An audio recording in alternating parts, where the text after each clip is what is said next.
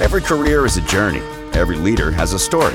Welcome to Journey to the Energy C Suite, where we look at the strategies and techniques that turn solid leaders into top executives. This is your place to hear practical wisdom and guidance from real people who know what it takes. With your host, Ryan Sanford.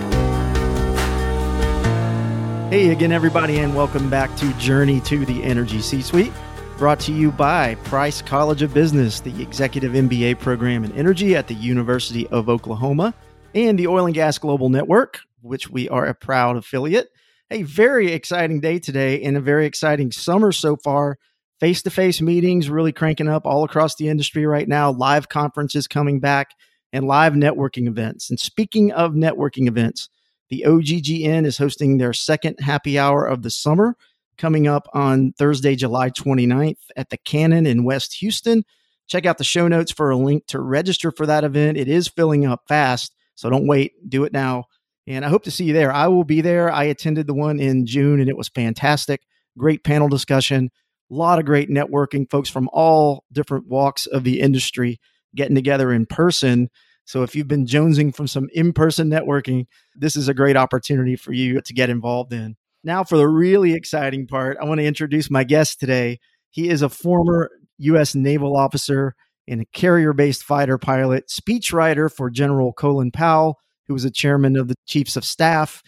He has held senior leadership roles both domestic and abroad in the automotive industry and in energy. He spent over a dozen years at Shell Oil Company in a variety of senior leadership roles, including Vice President of Energy Transition, Vice President of External Affairs, and he also spent a part of his time there seconded to the Houston Mayor's Office to aid in the Hurricane Harvey recovery efforts.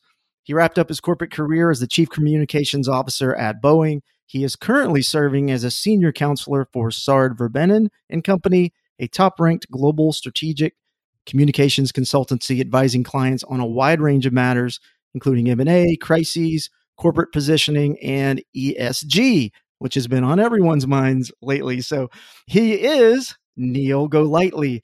Niel, thank you so much for joining us. I am so excited to have you on my show. How are you today? I'm doing great, Ryan, and it's great to be with you. Hey, well, it's great to have you. And what a remarkable and versatile career you have experienced. That's the thing that really stands out to me.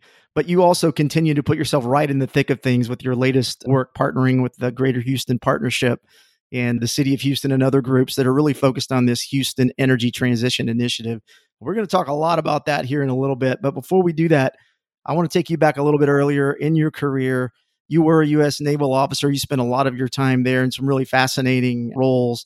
And I want to first kind of take you back to that to that point in time and and ask you, you know, what were the most important things you learned about leadership there in the U.S. Navy, and how did that shape your personal leadership point of view?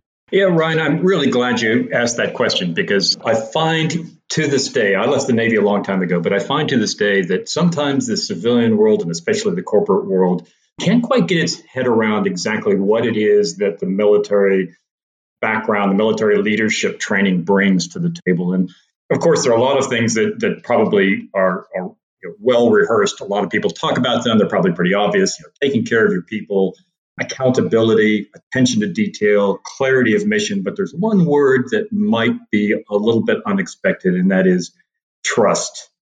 Earning trust and giving trust. And I'll give you a, just a, a little bit of a story that really highlights what I mean by that. I spent a lot of my time in the Navy flying airplanes, uh, carrier based flying. It was great fun. It was tremendously exciting. It was just a wonderful time in my life. But I remember very, very vividly episodes on the flight deck of a carrier. Often when when I had just landed an F-14 on the USS Kennedy, and I vividly remember the whole process of taking an airplane from the landing area on the flight deck to the parking spot up on the bow of that flight deck. And that process involved obviously me maneuvering the airplane, taxiing the airplane across the flight deck, but it also involved the flight deck crew and these were young guys, all guys at that time, but these were these were young guys, maybe 19, 20 years old. Maybe they had, had a little bit of college, maybe they hadn't even graduated from high school, but they were giving me the directions I needed in order to maneuver that airplane on a very crowded, very dangerous flight deck, sometimes in the middle of the night, to get it from one place to another without falling over the edge of the flight deck. My life was in the hands of this this this young guy and many of them on the flight deck. In some cases, I didn't even know who they were. They lived in some mm-hmm. other part of the ship than I did. But the trust that was required by me to, in, to, to know that they knew what they were doing to get me safely to where I needed to go, and the trust they had to have in me to know I wouldn't run over them or do the wrong doggone thing. And that was a, a memory that I, I have vividly, and it really drives home that sense of, of trust. Earning it, number one, and giving it, number two. And that's one of the biggest lessons I learned from my Navy time. It really does translate into just about any corporate leadership environment when you think about it. Actually, I had a guest on last week, George Head, and we talked a lot about trust and building trust. And it seems to be an issue that still comes up on the agenda of lots of senior leaders when it comes to changing culture, shaping culture, building teams, trying to move from good to great, that sort yep. of thing. Yeah. Yep. I think you're absolutely right. And it's an obvious one in an operational environment, especially in the oil and gas business, where there's a, there's a lot of, you know, let's face it, very dangerous environments that we operate in. But it's just as relevant, I think, in a corporate C suite where you're relying on one another, whether it's functional, operational sorts of roles, you're relying on, on one another to get the mission done, to get the objective met. Yeah, I want to talk a little bit too about some of the work you've done in your career around really helping leaders and organizations work through crises. And you you have been an external communications expert for a long time, chief communications officer. You've been involved in lots of these things that happen across your career. And I wonder if you can think about maybe one particular really challenging crisis that you helped guide your company through. Kind of what did you learn from that? It's really a great question. And as you as you note, I've been involved in a, a lot of them over the years. I think one that comes to mind, and it really underscores one of the aspects of crisis leadership that I think is so, so important and maybe even underrated. The one that comes to mind is from a few years ago. I was actually at the time the chief of staff to Bill Ford.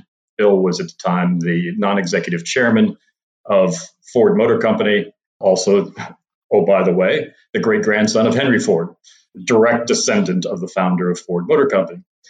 And I will always remember vividly being in his office one day and we glanced out the office windows on the 13th floor of the world headquarters there in Dearborn, Michigan, and we could see the Rouge factory, one of the biggest and, and most iconic factories for Ford that was within sight. It was maybe three, four, five miles away.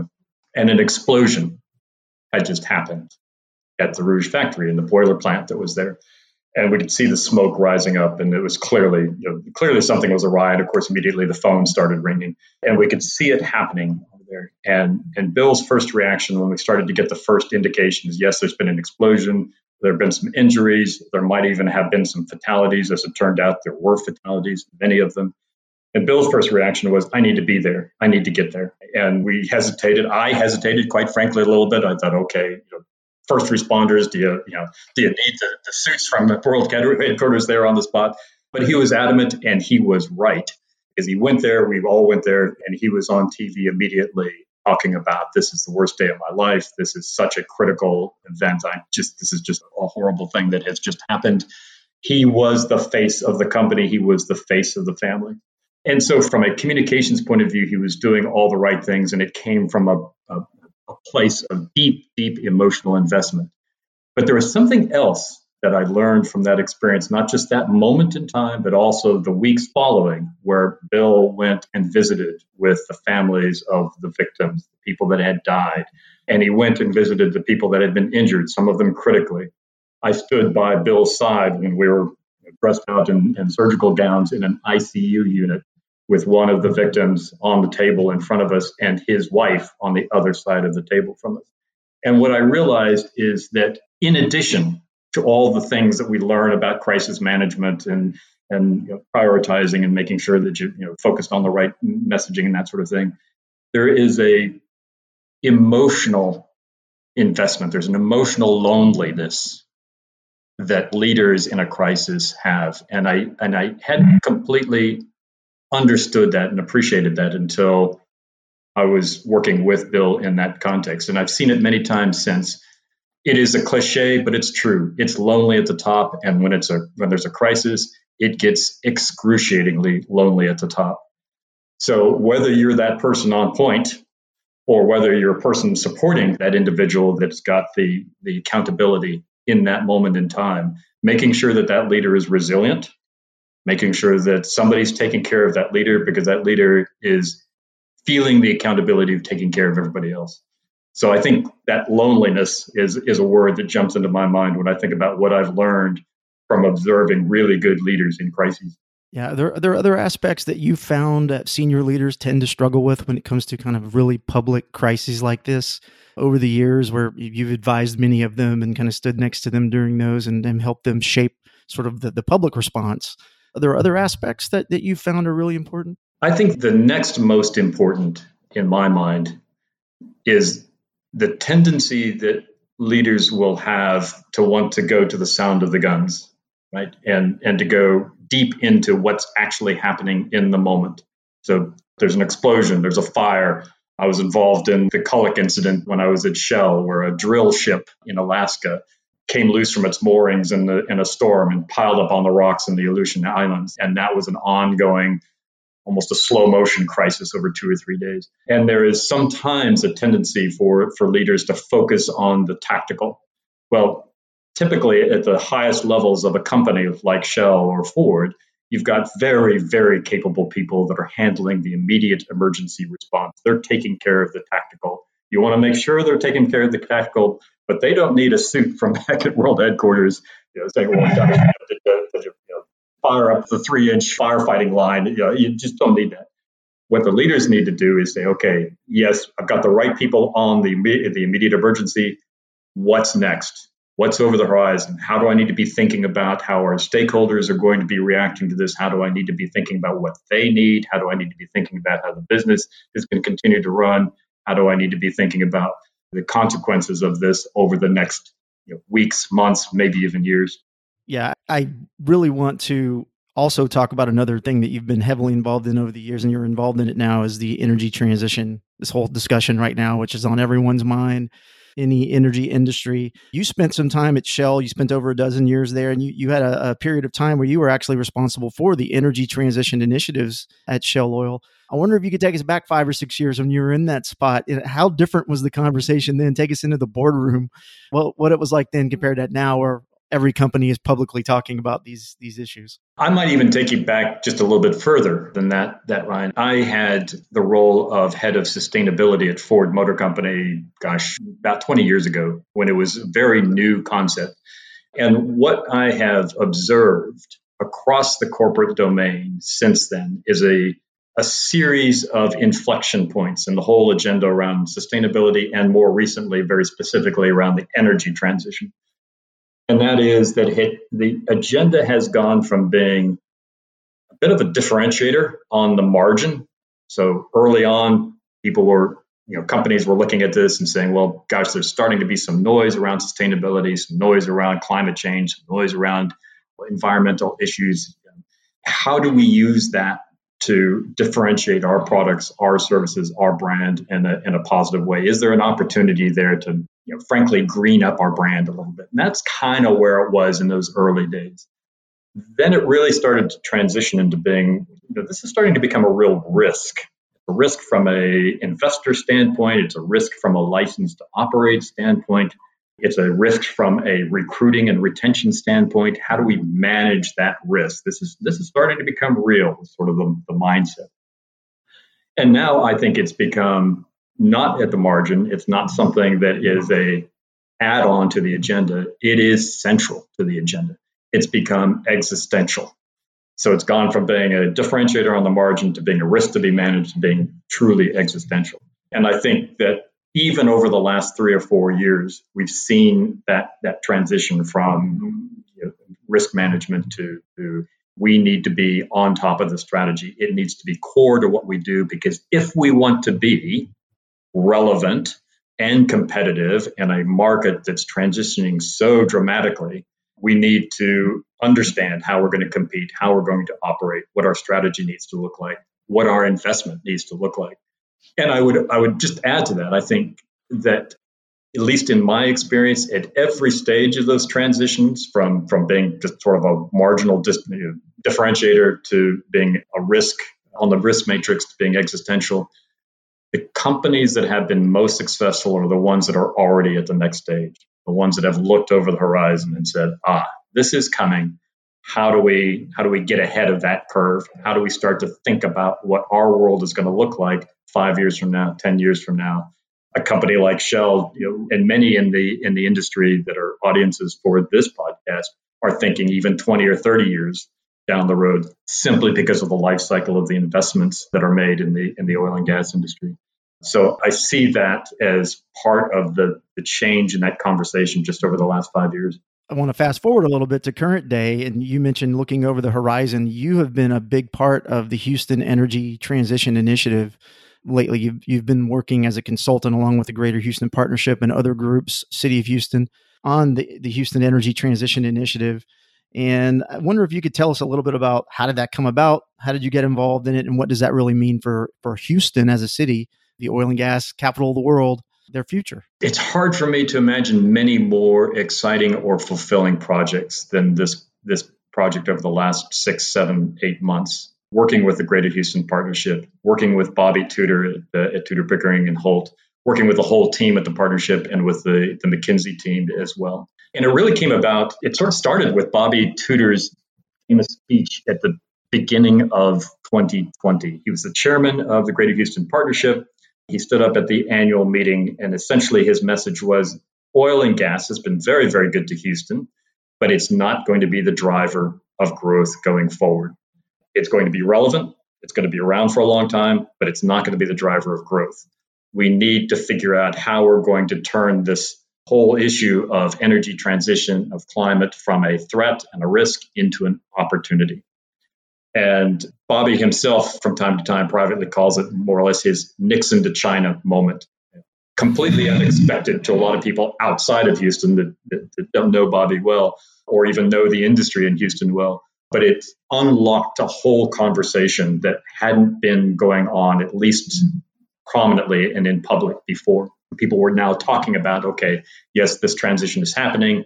We do need to move towards a low carbon energy system. Climate change is real. We need to be part of the solution and not part of the problem. And that was just a huge, huge inflection point for Houston. And I called Bob Harvey. Bob Harvey is the CEO at uh, Greater Houston Partnership and has done just such a tremendous job of leading that organization over the last seven or eight years. And I called Bob and I said, wow, I was just coming off of a corporate role at the, at Boeing company, and I had a little bit of time on my hands. And I called Bob and I said, hey, you know, that was just a really powerful speech, and everybody I'm talking to in town uh, is talking about what a, a huge difference it's made. What are we going to do to take that forward? How are we going to make that come to life now that he's planted that flag in the in the ground? And, and Bob said, you know, we're kind of we're kind of struggling with that. We've got you know a few other things going on like the pandemic and Black Lives Matter and a lot of other very very important issues.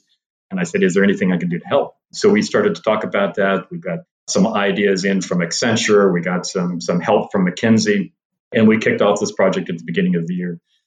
And really, the core of the project, including a lot of really very, very comprehensive analysis by the McKinsey team, the core of the project was a round of interviews with some of the key leaders, mainly in the energy industry, but also in adjacent industries and in the public sector and in the academic sector roughly 60 or 70 of them overall.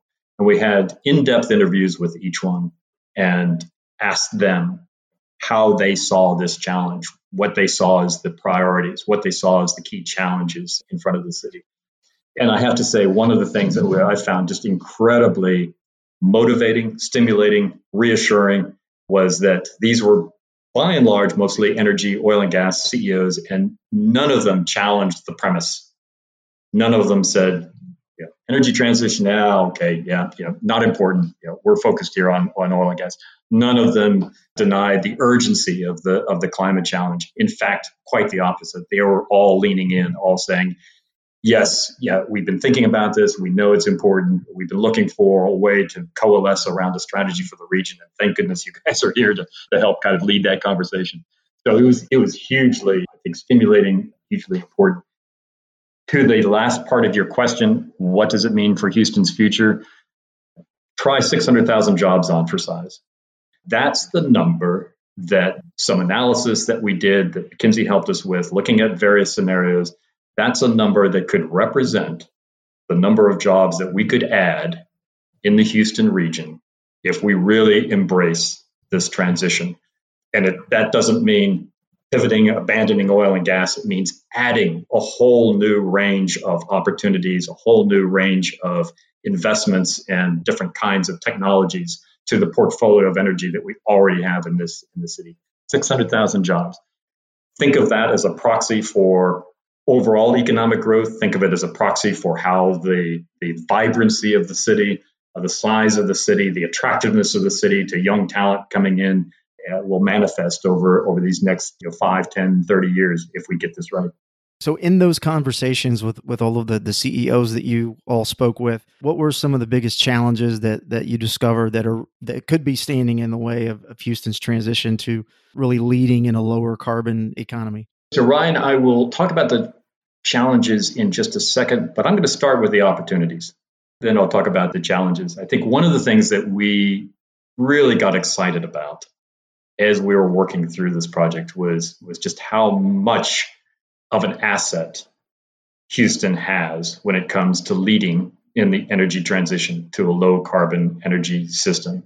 We've got this massive, massive engineering workforce in the in the city, and it's already attuned to the energy market, to energy technologies, and it, it knows how to do massive scale projects. So the engineering workforce is one. The infrastructure that already exists here. If you think about something, let's say like CCUS, carbon capture, utilization, and storage, that's going to require, in order for it to have any material impact, it's going to require massive infrastructure, pipelines, in industrial sources, concentration of emission sources, for example, around the Houston Ship Channel. We've got all that right here in, in, in Houston. We've already got a massive renewable generation capacity here as well. We've got a very, very business friendly environment here as well for, for startups as well as large companies. And the port itself is just a huge opportunity, both from the point of view of where can we can we really be effective in mitigating and, and utilizing CCUS, but also in terms of export and import, but especially export of, of low carbon LNG, let's say, just, uh, just as an example. So those are all the huge opportunities I think that, Houston has to, to, to offer in the in this transition. There are some challenges, though, to come back to your question. Frankly, I think the image of Houston is a challenge. People haven't yet, outside of Houston anyway, people haven't yet completely cottoned on to the fact that the conversation has changed in the city. If you're a distant observer of Houston, you think, okay, that's Houston. It's all about oil and gas and big hats and cowboy boots and wildcatters and all that stuff. And yeah, we're proud of that history. There's no question about it. But there's a different kind of conversation going on now around this transition and a real embrace of it. And until that becomes more widely known across the country and, around the world, we'll struggle a little bit to convince people, yeah, we're really serious about this, and you should come here if you're interested in energy transition because there's going to big opportunity for it. I think a second thing that I would point to is there is a little bit of a challenge around collaboration. And what I mean by that is it's probably a truism that any transition to a system is by definition going to require a great deal of collaboration across a number of different players and a number of different sectors within that system. What do I mean by that? The whole impact that energy has on the climate, on the atmosphere, on emissions involves both the production and the distribution and the use of energy. So, thinking about, for example, the transport sector in conjunction with the energy sector and thinking about how different kinds of fuels interact with the different kinds of vehicles that utilize those fuels. Or let's think about circular economy, recycling. I mean, it's fine for a group of companies or even an individual company to come up with a recycling technology. LyondellBasell, for example, and Exxon and many others are, are coming up with some really, really interesting and exciting technologies for breaking down plastics at a molecular level. All that's great. But if that isn't hooked up with the, the, the supply of recyclable feedstock, you know, working with companies that have access to that kind of feedstock, it just it doesn't go around until you get all of that together. So this collaborate, this notion of collaboration is one that I think we need to get even better at within Houston. I want to go back because you mentioned startups a couple of minutes ago, and I was thinking, you know, th- this huge transition that's going on in our in our industry, and we're, we're specifically thinking about Houston as a city here and the part that it's going to play. Innovation is at the heart of this transition for it to happen, and also sustain Houston as, as the hub of the energy industry. When you think about innovation, you think about places like Silicon Valley, you think about Boston. So why Houston? Can Houston really be one of those places where it becomes this startup community where it's a great place to start up new businesses and, and innovate? It's a great question. And the answer is, is this. In order to innovate in the energy space, you need scale for any kind of startup to make any kind of material impact in, in a system that is, is massive as the energy system. You need to have a playing field, you need to have a, a playground, you need to have a laboratory that's massive. So, yeah, there's some really incredibly smart people in Boston. There's some incredibly smart people doing really interesting things in Silicon Valley. That's great, fantastic universities in, in, in both locations. But where are they going to be able to deploy those ideas on anything like the scale that we can offer in Houston with the kind of massive laboratory, the infrastructure, the pipelines, systems that we've got, the industrial capacity that we have, the ability to take projects to multi-billion dollar you know, scale to put steel in the ground. That can only happen in a place like Houston. So in fact, we're already starting to see some migration of some really good ideas. And by the way, we've got plenty of homegrown ideas of our own and lots of very smart people here that are in some cases supported by our two great universities here, Rice and University of Houston. Uh, in some cases, we've just got really, really smart people in some of the big companies and, and elsewhere. But we're also seeing an inflow of both capital and innovative thinking from both coasts, from Silicon Valley and Boston, because people are coming here and saying, wow, I can I can play in this this sandbox on a much bigger scale with my ideas than I can anyplace else.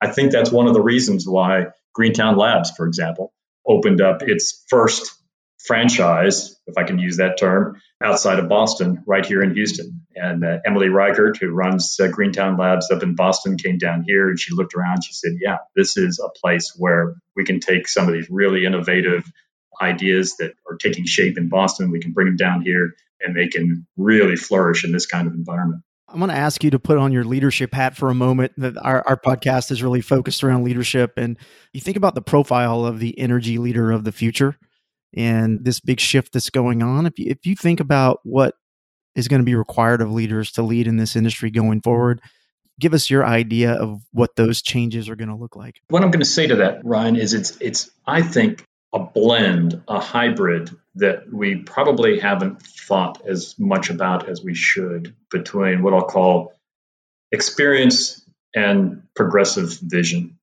And I'm at a certain stage in my career in my life where I, I look back on a number of years of experience and I reflect on this assumption in some quarters that the the smartest, best creative ideas are these bright young things that are just starting out in their careers. And and you know, goodness knows there are some really, really incredibly bright, thoughtful, progressive, creative people that are coming out of our universities now and getting into the energy space. There is also a true value, you know, extraordinary value in joining that up with a set, a generation of leaders who have spent a long time in this industry. I'm reminded of the quote that's sometimes attributed to Winston Churchill, who said, you know, if you're conservative when you're young, there's something wrong with your heart. If you're liberal when you're old, there's something wrong with your head. In some respects, I probably got that completely backwards. So, but I think that that combination of very progressive vision, sort of this sort of new thinking, new creativity with the leavened with that experience, with that ability to say, okay, we've tried this, it didn't work before, but here's another way that we ought to try it because this is what my experience tells me. I think that combination, whether it's you know in an individual or whether it's in a team of individuals, is really, really important if we're going to conquer this whole opportunity surrounding the energy transition. I think part of that progressive vision, there's a communication aspect to this when you're, you're thinking about these leaders that are trying to attract young talent to an industry where from the outside looking in one could maybe think the oil and gas industry is kind of breathing its last breath. You know, why should younger people even consider it as a viable option? There's a key message and a way to send that message to the younger generation of employees that you're trying to attract to Houston in the industry. So, talk about that a little bit. Should they consider it as a viable option? They absolutely should. And for a couple of reasons. One is, and there are some people that just don't like to hear this, but it is absolutely true. Hydrocarbons, oil and gas are going to be part of any energy future we can possibly imagine. When I was at Shell, I was involved in some of the scenario building work that Shell is very famous for. And we did a number of scenarios looking at how best can the global economy get to, let's say, a net zero emissions world by the middle of the century or to a 1.5 degree world by the by 2070.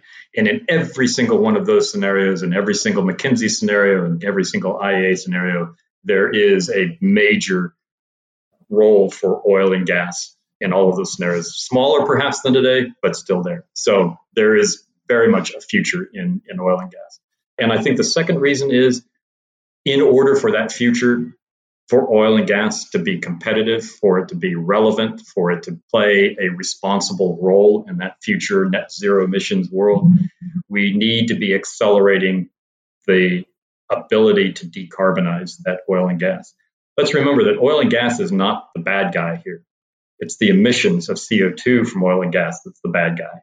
So if we can figure out how to accelerate the process of stripping that emissions out of the use of oil and gas, if we can figure out how to, to do it more economically, if we can scale that up, that's the opportunity in the oil and gas world to ensure that this very, very powerful, very valuable commodity called oil and gas that is going to be so essential to any energy system in the future can play its role responsibly. This whole energy transition conversation is real is a really complex subject, and we've we've just had a little bit of time to, to touch on that today. One last question for you.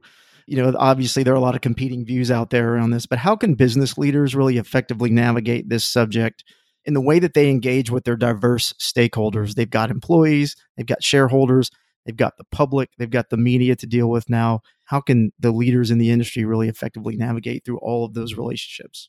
One way that I wish I saw more leaders in our industry adopting is to lead with a positive vision and then follow with the consequences. What do I mean by that? Often, and I've been in communications in this in this industry for quite a while, but so often this industry tends to say we're going to need a lot more energy going forward and we're going to need to figure out how to do that with lower CO2. Well, there are plenty of audiences out there that hear the first part of that statement and then they just completely tune out. Oh, well, that's just oil and gas talking about how they want to grow their oil and gas business. And they never hear the rest of it, which is we got to figure out how to decarbonize. Pretty doggone simple. Turn that around. Make common cause with the rest of society. We need to figure out how to decarbonize our energy system. It's absolutely essential. It's urgent. It has existential consequences for society, for our companies, for our industry. And guess what? Along with that, we're going to need to expand the amount of energy that we, we produce. And some of it's going to be oil and gas. But you start the conversation with what is the opportunity? What's the vision? How are we going to be part of that global societal aspiration? Then we'll get into the details of what that what that might mean that's just one simple way to do it. And uh, of course, that by itself could be a whole another hour's conversation, Ryan. well, I may have to take you up on that second hour. I know you're a busy man with all the work you're doing right now in consulting. We didn't even get to touch on some of the other things you're doing with Sard Verbinnen, but we'll have to do that at, a, at another time. Niel Golightly, thank you so much for spending your time and sharing your insights with us today. It has been my pleasure. Mine too, Ryan. All right. Thanks again for listening, everybody. We really appreciate your time. Don't forget, leave us a review on Apple Podcasts or wherever you access the show. We would really appreciate that. And if you have any ideas or feedback directly for me, don't hesitate to reach out to me. You can email me at ryan.sanford at oggn.com. I look forward to hearing from you and hopefully seeing you at the OGGN happy hour coming up on July 29th. Till next time, take care, everybody. Hey everybody, it's Savannah from OGGN, and here are the events on deck for July 2021. This month we have five events, but if you'd like the full list, you can click the link in the show notes to sign up for our events newsletter. We send it out every month and it includes more info about the events I talk about here. We even include events that occur two months ahead of time, so if you're always interested in staying in the loop about oil and gas events, make sure to check that out.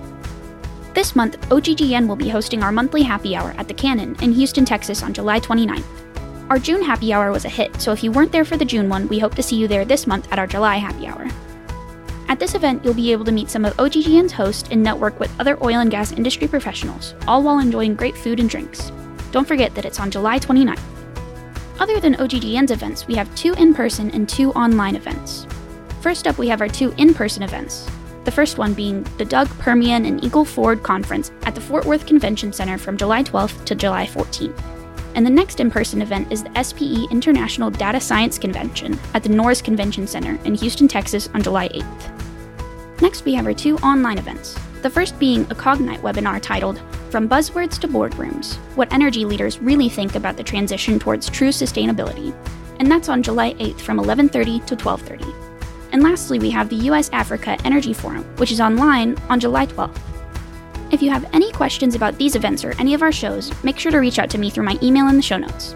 That's all for July. I hope you guys have a great month and thanks for tuning in. Tune in next week for another enlightening episode of Journey to the Energy C Suite, a production of the Oil and Gas Global Network. Learn more at oggn.com.